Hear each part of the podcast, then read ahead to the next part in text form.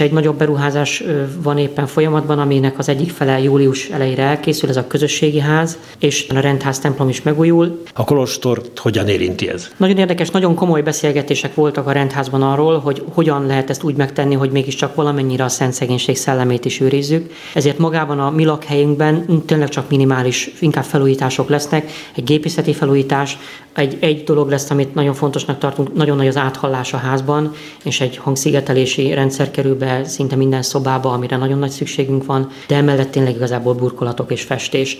Ami egy erősebb megújítása a háznak, hogy a plébániai terület nagyon kicsi volt. És ezt úgy éreztük, hogy ez nagyon nehéz. Tehát például tényleg ta, mindennapi tapasztalat volt, hogy az ember nagyon komoly lelki beszélgetést próbál folytatni mondjuk egy abortuszon átesett emberrel, és a szomszédban meg a hittanosok üvöltöznek. Ez így, ez így lelkipásztorilag nem működik. Úgyhogy azt döntöttük, hogy a plébánia kapjon olyan beszélgető szobákat, olyan irodahelyiséget, ami méltó ahhoz a lelkipásztori munkához, amit ott teszünk azért ide egy hétvégén 1800 ember megfordul körülbelül ezen a plébániát, ez egy nagy plébánia.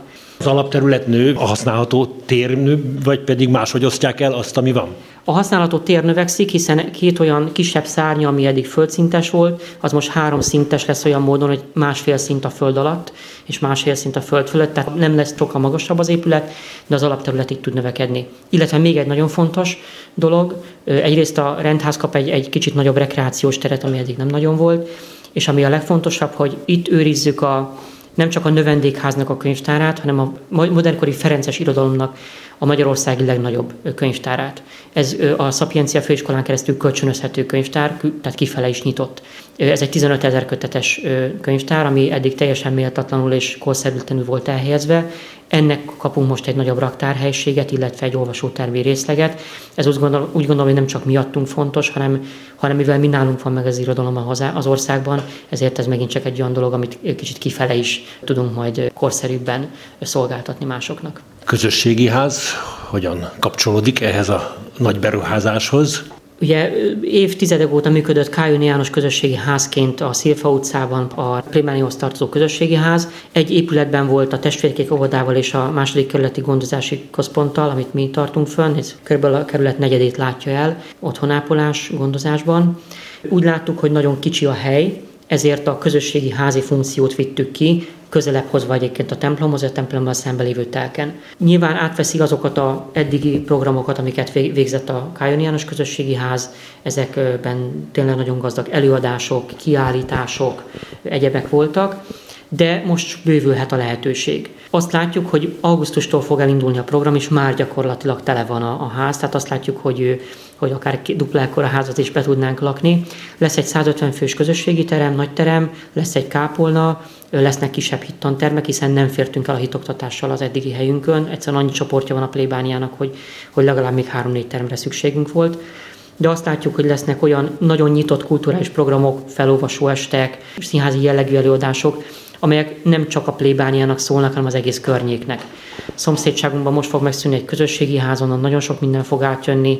Szintén van egy konditerem benne, amit egyben ilyen balett jellegű, torna jellegű közösségi programokra is lehet használni, gyerekbalett, vagy akár ténylegesen ilyen erőléti edzésekre szintén használható. Lesz egy nagy tetőterasza, ami a, tényleg a klub jelleget, a, a kiülünk, ott vagyunk, eszünk, iszunk jelleget tudja majd vinni. Úgyhogy azt gondolom, hogy egy nagyon-nagyon jó lehetőség arra, hogy a plébániának a lehetőségei is növekedjenek, de hogy a környéket is megszólítsuk ezzel. És hát nem utolsó sorban azért volt ez fontos, mert így viszont az eredeti helyen a jövő év folyamán tud bővülni az óvoda, de ugye két csoportos óvodánk volt, ez föl fog növekedni négy csoportos óvodára, és a gondozási központok a munkatársai, akik eddig nagyon méltatlanul voltak elhelyezve, normális munkaterületet kapnak arra, hogy elvégezzék az administratív munkát, leüljenek beszélgetni egy időssel, át tudjanak öltözni. Eddig ezt egy nagyon kis területen kellett, most ez, ez sokkal méltóbb lesz az ő számukra is. Tehát a Kájoni házban, az eddigi helyen, ott az óvoda marad, meg a gondozási központ, és a közösségi tevékenységeknek lesz az új helyszíne, ez a Pasaréti téren épülő új objektum? Pontosan így van, és hát tulajdonképpen még egy szatellit fejlesztéssel egészül ki mindez, hogy a mostani építkezés miatt kellett plusz parkolóhelyeket építenünk, és ott sikerült még egy olyan telket megszereznünk a Pasaréti úton, óvoda szomszédságában, ahol el tudjuk helyezni normálisan a parkolóautókat, és fönnmarad egy kicsi terület arról, hogy legyen még egy kisebb sportpálya, amit alapvetően az óvodások fognak tudni használni, de lehet, hogy délutáni órákban pedig akár a plébániának a csoportja is. Úgyhogy még ezzel egészül ki mindez a fejlesztés. Ami hiányzik, egy nagyon szűk kis kvadruma van udvara ennek a plébániának, végül is kert bővülés nincs.